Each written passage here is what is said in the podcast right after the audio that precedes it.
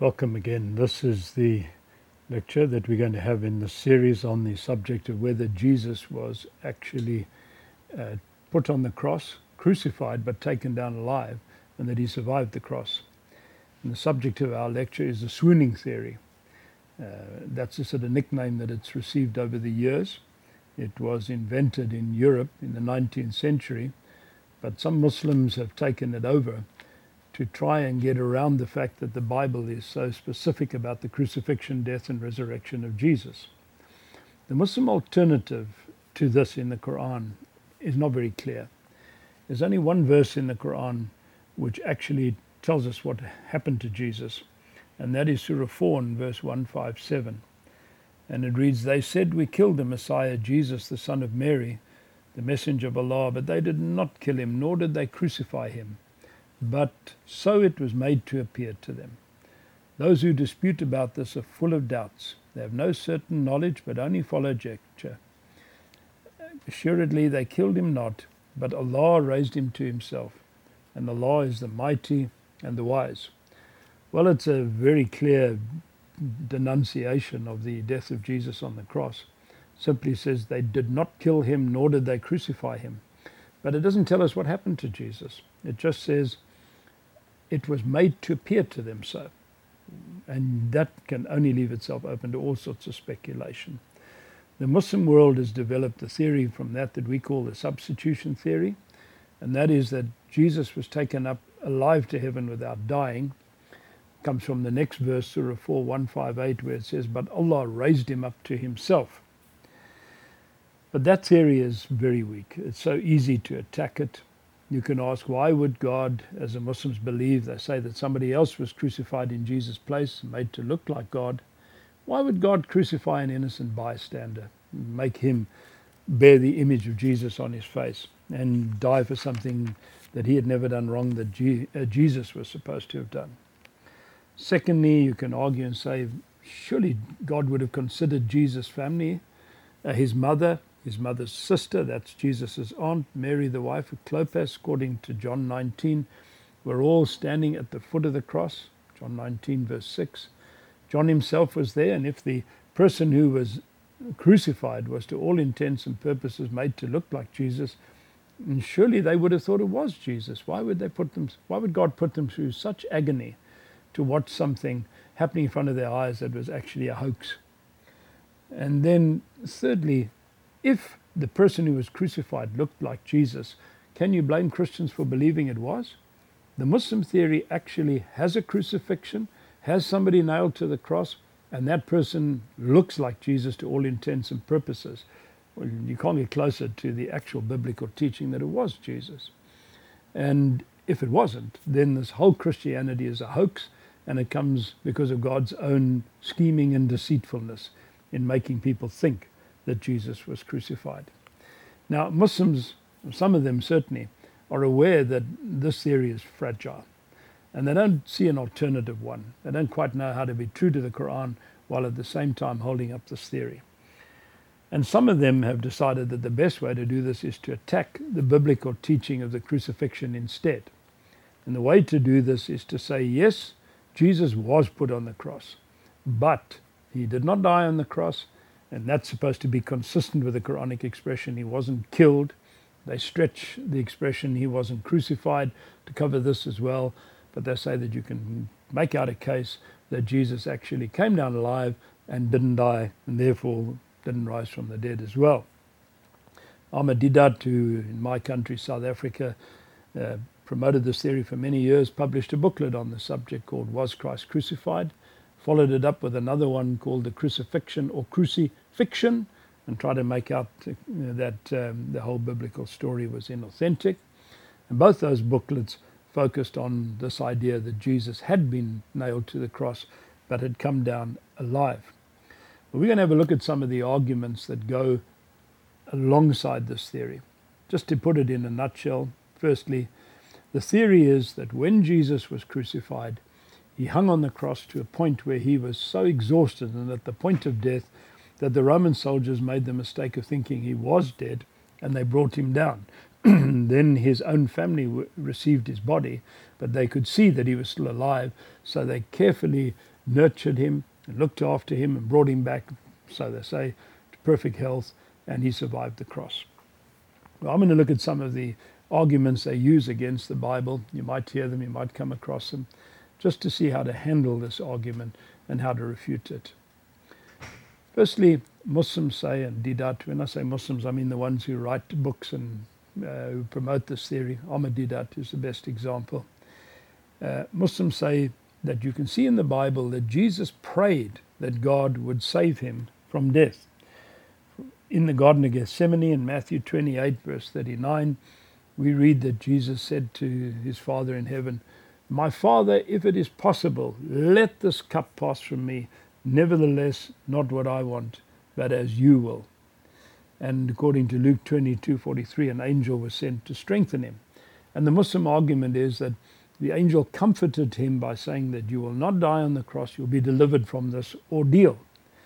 Well, I always find that very hard to understand because what this means is that Jesus had to go through the ordeal of his trial, of being scourged, of being crucified, right to the point of death when he was dead to all intents and purposes within himself, only to find that at that point uh, the Lord somehow covers the eyes of the Roman soldiers and they can't see that he's, he is still alive and he recovers uh, through some agonizing process and comes back to health afterwards. Uh, it just jars with me. I can't possibly see how that could have been the comfort that the angel was sent to give him.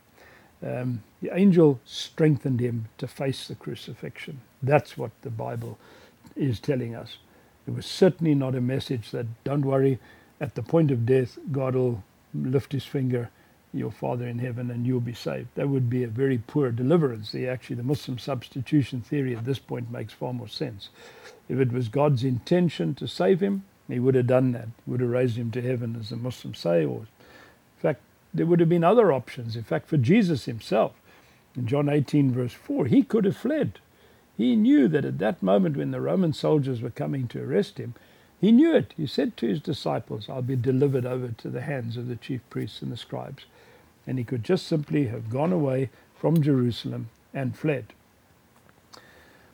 Secondly, and this is one of their favorite arguments, is that the centurion who was at the foot of the cross actually made a mistake. That he just thought Jesus was dead when Pilate asked, Has he died so quickly? Within six hours? Most unusual for somebody to be crucified to die in such a uh, relatively short period of time. But the centurion said, Yes, he has, he's dead. So Pilate said, All right, well, then you can take him down. You don't need to break his legs. Again, they say that uh, the soldiers, when they came to break the legs of Jesus and the other two with him, they broke their legs, but they saw that Jesus was dead. And as Deedat and others have said, you know, that's just a perception. Maybe he was in such a state, uh, comatic state, that he just looked like he was dead. They made a mistake and he wasn't really dead at all. And so the argument is that he came alive again and he also came back to good health again once he'd been taken down from the cross. We read these words in Mark 15, verses 44 to 45. And Pilate wondered if he were already dead, and summoning the centurion, he asked him whether he was dead. And when he learnt that this, uh, from the centurion that Jesus was indeed dead, he granted the body to Joseph of Arimathea. But you know, if you look elsewhere into the scriptures, you don't even have to go into Roman history. Just into the scriptures, and you will see just what the consequences were for allowing a condemned criminal to escape. In other parts of the New Testament, particularly the book of Acts, we find incidents which bear this up. For example, in Acts 12, verse 19, we read that Simon Peter had been arrested and Herod had already put James to, the, to death, so he decided he would do the same with Peter to satisfy the Jews, and he was going to bring him out the next morning before them. And at that time, he was sleeping between two guards. The guards were actually alongside him. And yet, the Bible says that an angel from heaven came down and delivered Peter, opened the gate, and he walked out, and he was gone. The next day, it says that Herod examined the sentries to try and find out why Peter had escaped, and it doesn't seem to have helped whatever they told him. he had them uh, put to death and executed for failing to do their job. That was the penalty for a Roman soldier for allowing a prisoner to escape. The same thing we find in Acts 16 and verse 27 that Paul and Silas uh, were in the prison after uh, the magistrate had put them there and beaten them because of the stir, the commotion that apparently caused through their preaching. And the jailer was outside the gate, and suddenly all the gates of the prison swung open, and all the prisoners could have just walked out and run and gone away. But when the jailer saw what had happened, Act says that he actually drew his sword and was going to kill himself and commit suicide because he thought they'd all gone, saw the gates open. And that was the penalty that he knew he would have to face if they had indeed escaped. So rather than wait to be executed, he decided he'd rather kill himself. You can see what the consequence was for any Roman soldier for allowing a prisoner to escape. So it's absolutely so improbable that the soldiers who were observing Jesus to see whether he was dead would have made a mistake here. They would have been 100% sure. And in fact, one of them took a step to make 100% sure. It says he took his sword and he thrust it into Jesus' side. John 19, verse 34. And at once there came out blood and water. And the important point here is that a sword thrust of that nature right into his side would have killed anybody. Don't have to be crucified to be at the point of death for that to happen. Yet I remember Ahmed Deedat in a booklet of his, one of them saying that this actually helped to revive Jesus. It, it helped to, to stir the circulation of the blood in his body. And I've said to myself, I, I would love to find any medical expert who could confirm that, that a sword thrust of that magnitude could help to improve your health. It just shows you the extremes that these Muslim writers have to go to to try and make up a case here and how weak their alternative is to the, the story of Jesus' death on the cross.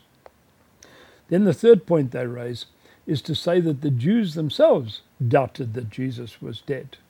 Once he'd been buried, the argument goes that the Jews were anxious. They were scared that he was still alive and that he might come back to health and he might escape and that he'd be able to proclaim that he'd risen from the dead. So they went to Pilate to prevent his escape. This is the argument. And they use a text like this one, Matthew 27, verse 63, to make their point. They say to Pilate, Sir, we remember how that impostor said while he was still alive, After three days I will rise again.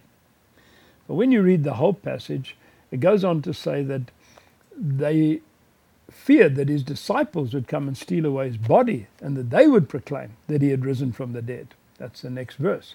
They never thought that Jesus would recover and walk out alive. I said, Make the tomb secure, otherwise his disciples might steal the body and proclaim his resurrection.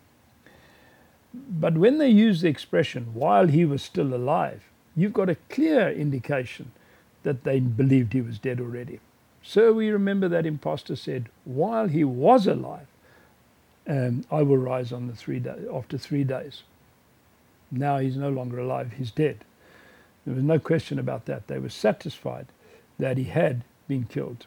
They were concerned about the prophecy of Jesus that once I have been killed and I'm being put to death, then I will rise from the dead. I will be resurrected on the third day. And it was the very fact that he was dead that made them fear that some sort of attempt would be made to give credence to Jesus' predictions. So you can see that in all these stories, there's not too much to back up the Muslim point. In fact, it's ridiculous. It, the story just has no credibility. I'll give you another one where Ahmed Deedat himself says, and this, this is really stretching it, uh, that Jesus was planning a coup in his booklet, Crucifixion or Cruci-fiction, on page 10. And this is a new argument, we never heard this one before, that Jesus was actually, according to him, trying to overthrow not only the chief priests, all the officers and the soldiers that had been sent from them and the Pharisees, but also that he intended to overthrow the Roman soldiers as well. Jesus had only 12 disciples, and one of them, Judas, had disappeared that evening and gone out to betray him. So it's, I mean, it's ridiculous to suggest that with only 12 disciples who were anything but trained soldiers, that Jesus could decide to actually uh, plan a coup and to overthrow the Romans and the Jews with just this uh, with just this group that he had around him. we find the opposite in the Gospels.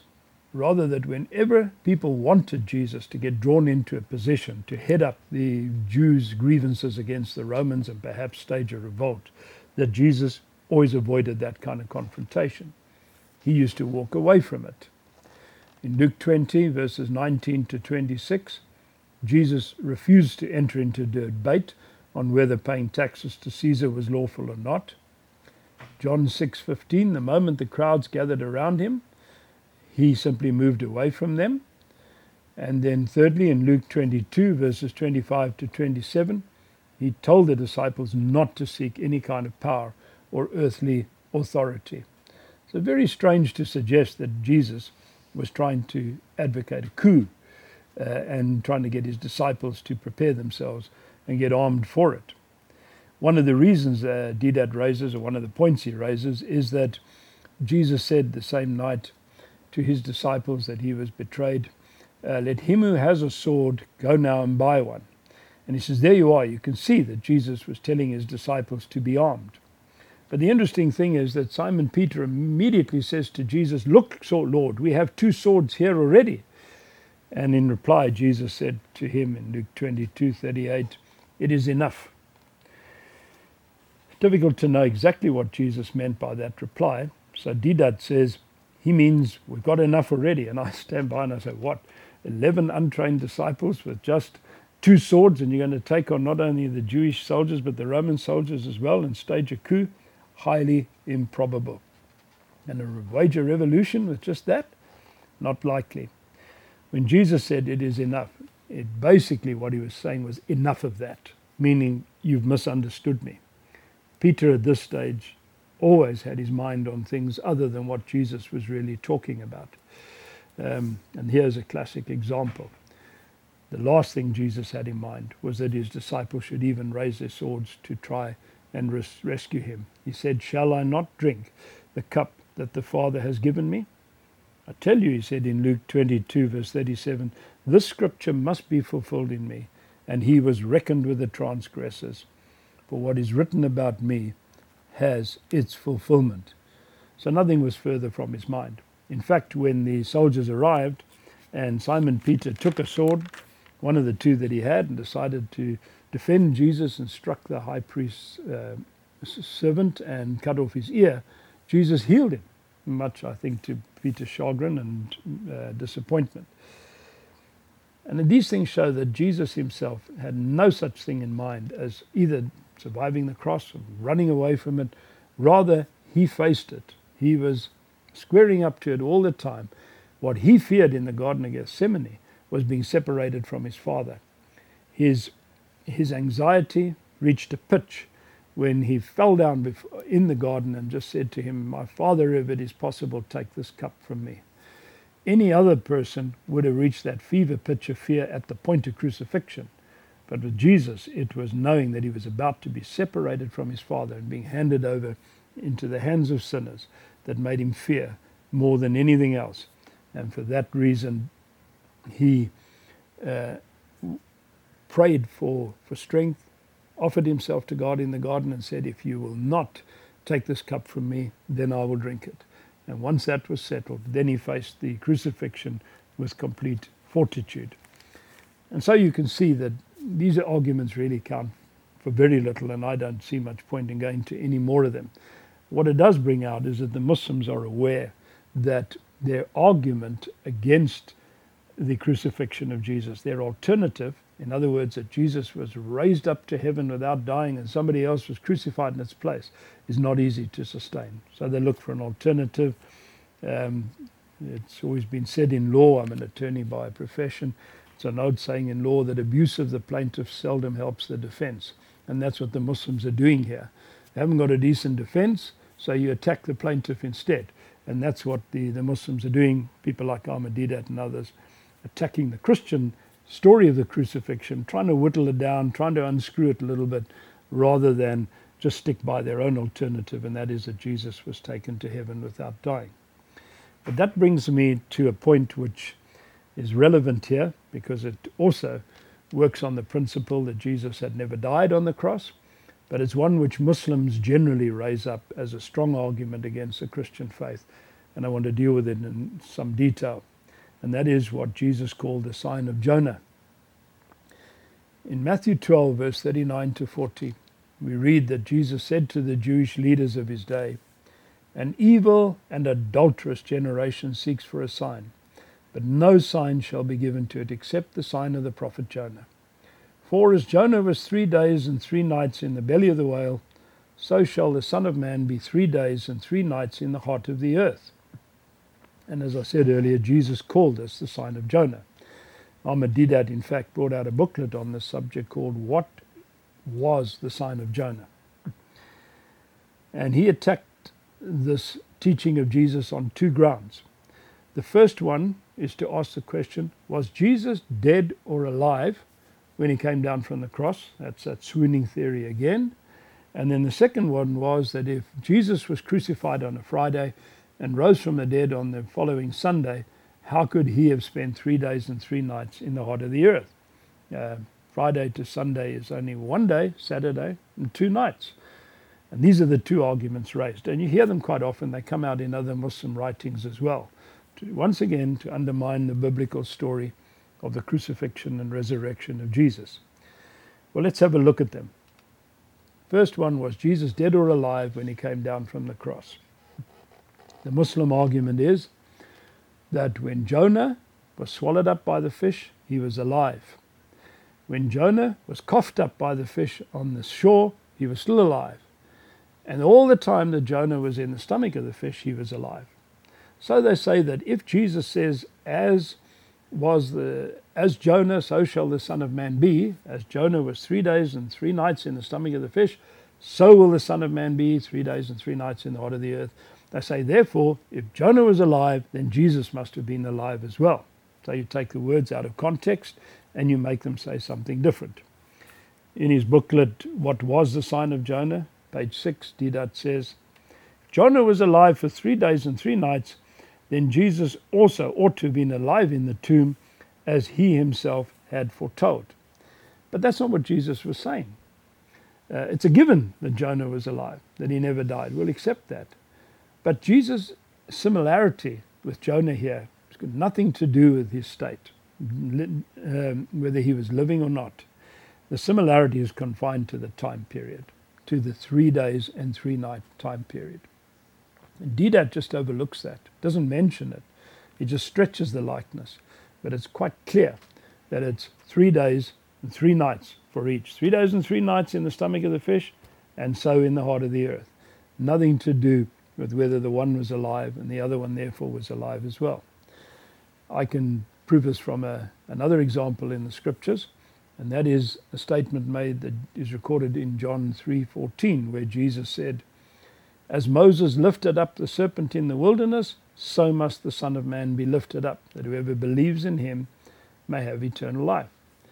Now, this is a very similar statement to the previous one. As Jonah was three days and three nights in the heart of the earth, so will I be, sorry, in the, in, in, in the stomach of the fish, so will I be three days and three nights in the heart of the earth. Now again, as Moses lifted up the serpent, so will the Son of Man be lifted up. But now the interesting thing here is that this serpent that was lifted up on a brass on a pole, a brass serpent in the wilderness, was never alive. It was dead before it was put on the pole. It was dead on the pole and was dead when it was taken down. Uh, it was made out of brass. It wasn't a living snake. So you can see the likeness cannot possibly be in terms of whether the one was alive or dead or not. Jonah was always alive.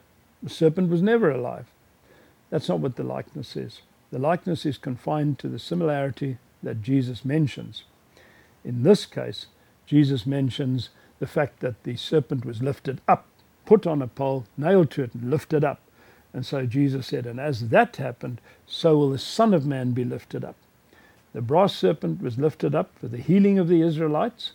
Any of them who were bitten by snakes in the desert could go and look at that snake, and if they looked at it, the brass serpent on a pole, they would be healed. And that is a type and a foreshadowing of Jesus, so that all sinners who have been stung by the consequences of sin are free to look to the Son of God who is lifted up for us and crucified, and we are able to be saved and freed from the consequences of our sins. That is the likeness. You see it very clearly. Jonah, three days and three nights, and with the serpent, purely the lifting up. And in both cases, Jesus confines the similarity to that point. Unlike the Muslim argument that if Jesus, if Jonah was alive, Jesus must have been alive. Just for emphasis, I repeat the point.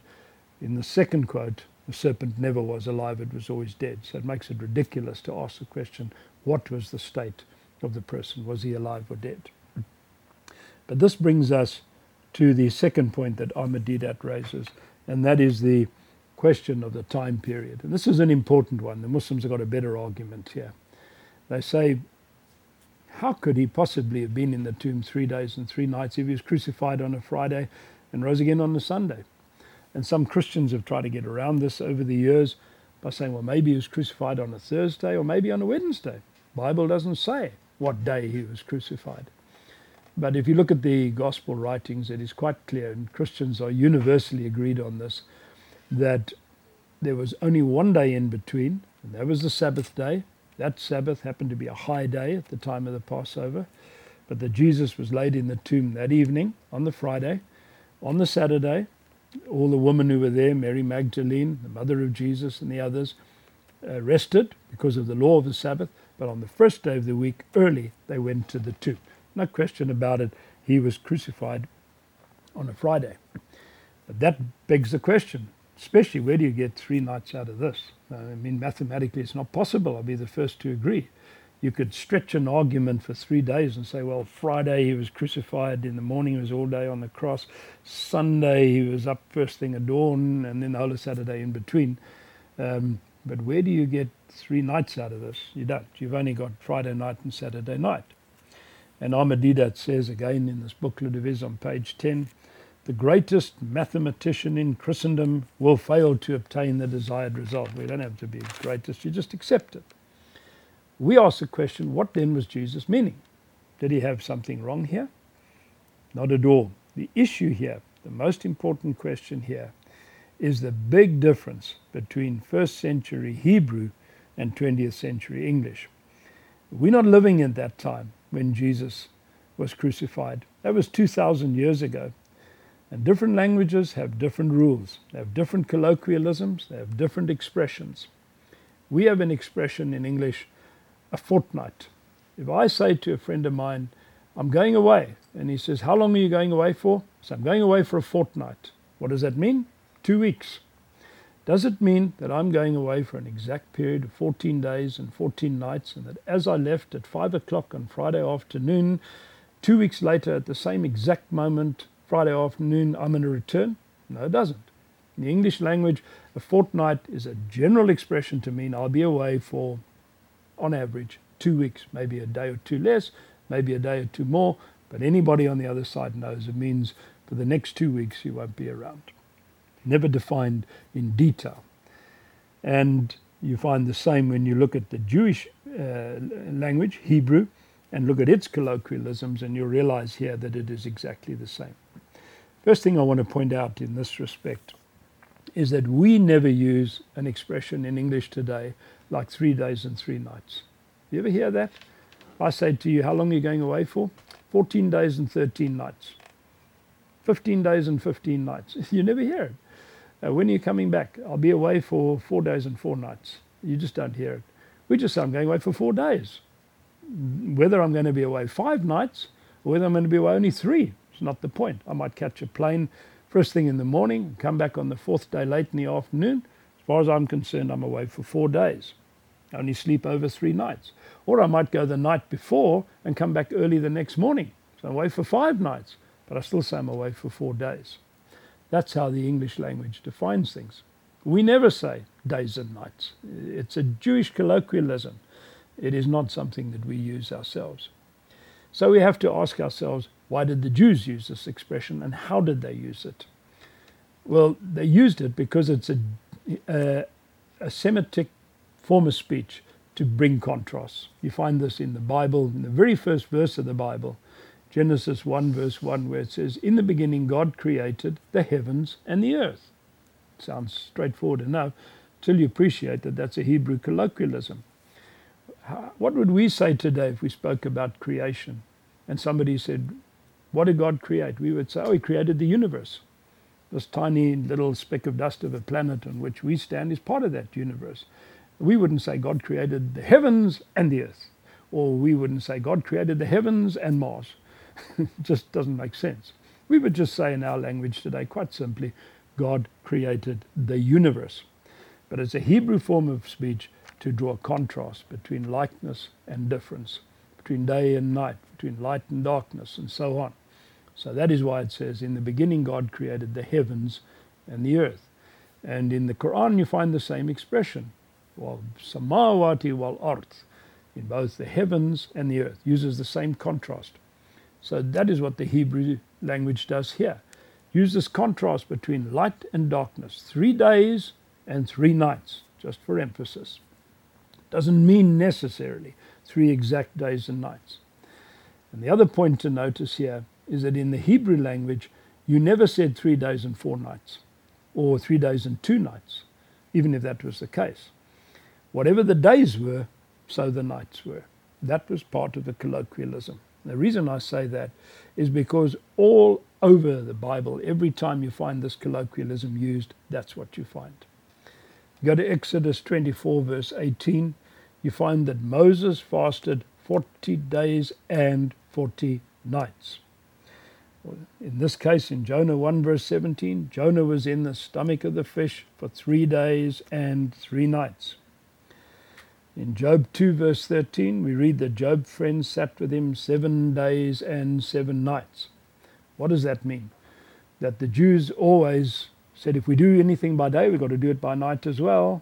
If we're going to sit with him seven days, we must sit seven nights as well. If we fast 40 days, we must fast 40 nights. No, it's colloquialism, but it's always the same. The point is, may not have been 40 nights, may not have been seven nights, but in Jewish speech, you have to use the same expression seven days and seven nights, three days and three nights. Now, let me give you another example in the book of Esther, chapter 4, verse 16. It says, Esther fasted three days, night and day. There you've got that same colloquialism again. Three days, night and day. Does it mean three exact days and three exact nights, period of 72 hours? Well, in this case, no, because we read that on the third day she went into the king's chambers. Ah, you see, you look at it. You can see the Hebrew language here is different. Uh, we would have said, if she said she fasted three days, night and day, we would have added to that that on the fourth day she went into the king's chambers. But the uh, book of Esther says that on the third day she went in, after only two nights.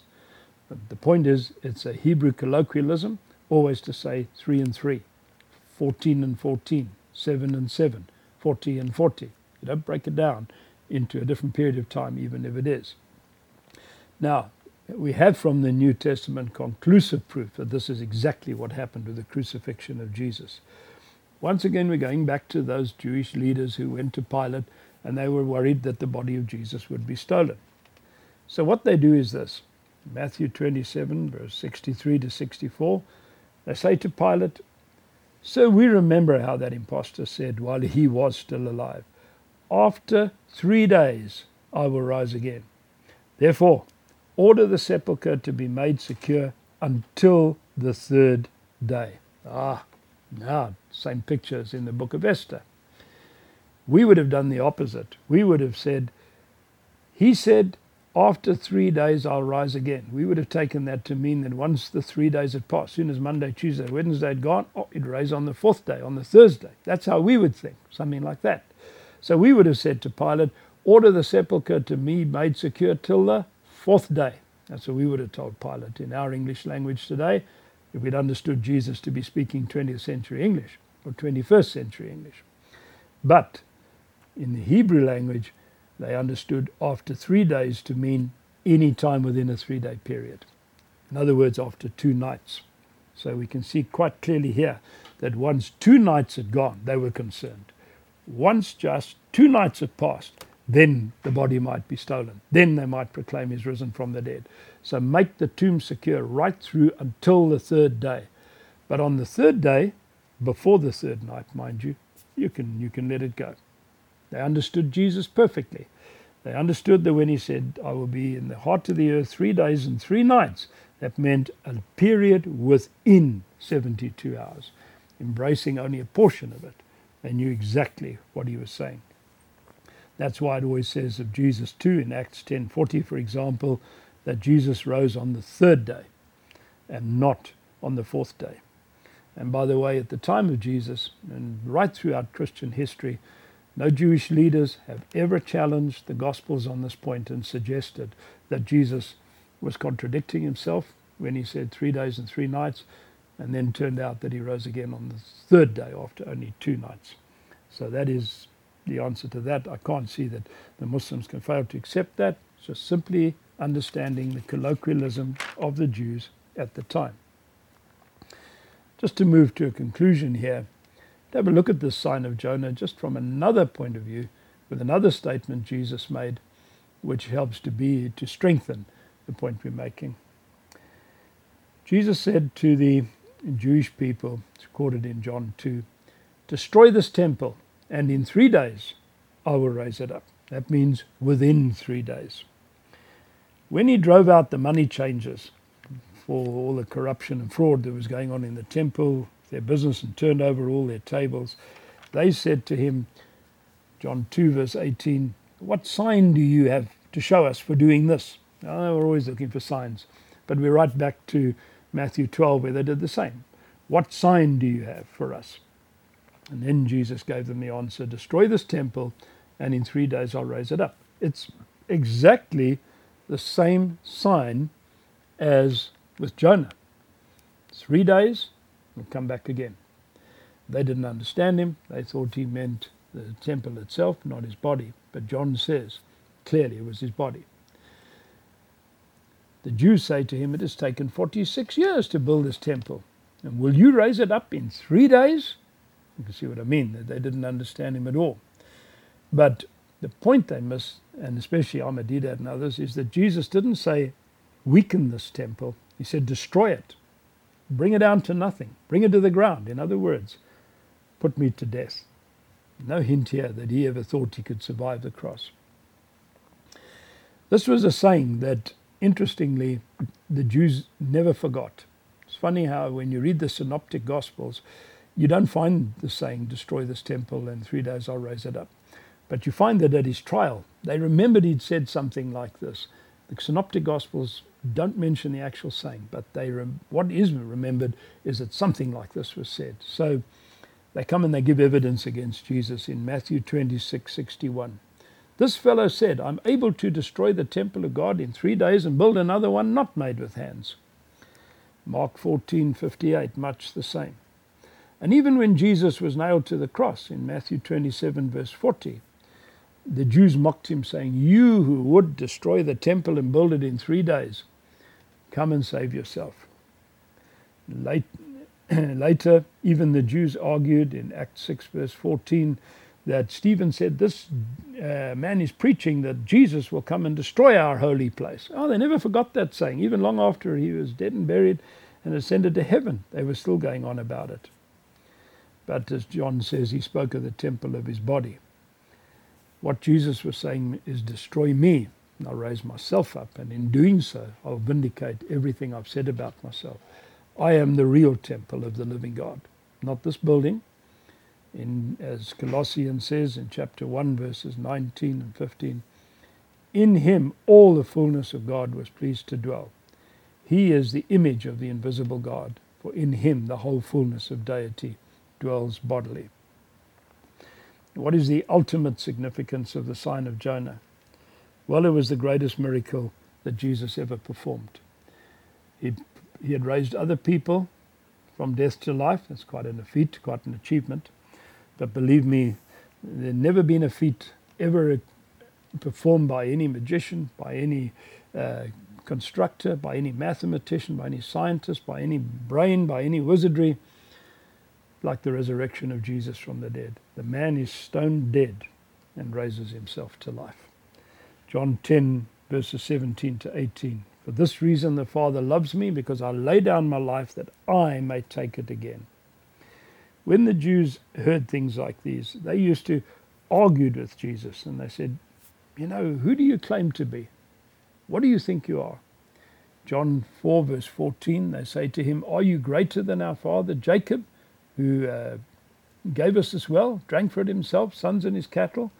John 4, verse 12, and Jesus replied and said, Whoever drinks of this water will thirst again, but whoever drinks of the water that I will give him will never thirst, become in him a well of water springing up to eternal life. So he was constantly showing that he himself was greater than anything that had come before him. He was greater than the temple, and the sign of Jonah was the greatest miracle that could ever be performed. So if Muslims start bringing up this issue, sign of Jonah, and say to you, um, this is a weakness in Jesus' teaching. Uh, he wasn't in the tomb three days and three nights, and uh, Jonah didn't die. Uh, he survived. Answer those points. Use, give them the answers I've given, but use the sign of Jonah as an opportunity to witness to them of just of the glory of Jesus in being greater than anything that come before him. The miracle he performed was the greatest ever seen on earth, and his implication was that he was the greatest person who'd ever been on earth. It's one thing I love about John's gospel is the way the uh, John records all sorts of questions about the greatness of Jesus by comparison with previous figureheads who went before him. I mentioned the one to you. you are you greater than Jacob? They asked him. That was the uh, sort of patriarch of the Samaritans. Well, as you know, the patriarch of the Jews was Abraham, and they asked him the same question Are you greater than our father Abraham, who died and the prophets died? Who do you claim to be? What do you mean if anyone he- uh, hears your word, he will never taste death? And Jesus gave the answer again Before Abraham was, I am. John 8 58. Not only did he come to bring a better water to drink than Jacob could ever have given through his well, water of eternal life, but Jesus existed before Abraham had ever been brought into being. All over John's Gospel, Jesus sees him as greater than Moses. In Matthew's Gospel, chapter 22, 40, verse 43, Jesus said, David calls the Messiah his Lord, so how can be his son? Moses wrote of me, David calls me his Lord, and Abraham rejoiced to see my day. In all these, Jesus shows the superiority of who he is over everything that came before him, and most importantly, the temple itself, the very temple of the living God. Destroy this temple in three days, I will raise it up, meaning himself. You see here how you can use Muslim arguments and objections as an opportunity to witness to them of the, the glory of Christ and who he really is. If Jesus had survived the cross, there would have been no sign. What would he mean by saying, No sign will be given to this generation but the sign of Jonah? If he had survived it, there would have been no sign. The sign was that when, to all intents and purposes, he could never have come back, he was dead and buried, that he raised himself to life and came back and ascended to heaven. Uh, we have a glorious gospel, especially when it comes to the subject of the crucifixion. Don't let Muslims put you off with substitution theories, swooning theories, or arguments against the text. This is a gospel that we share because of just what it is. It is the glory of God, it is the basis of our salvation, and I encourage you in it.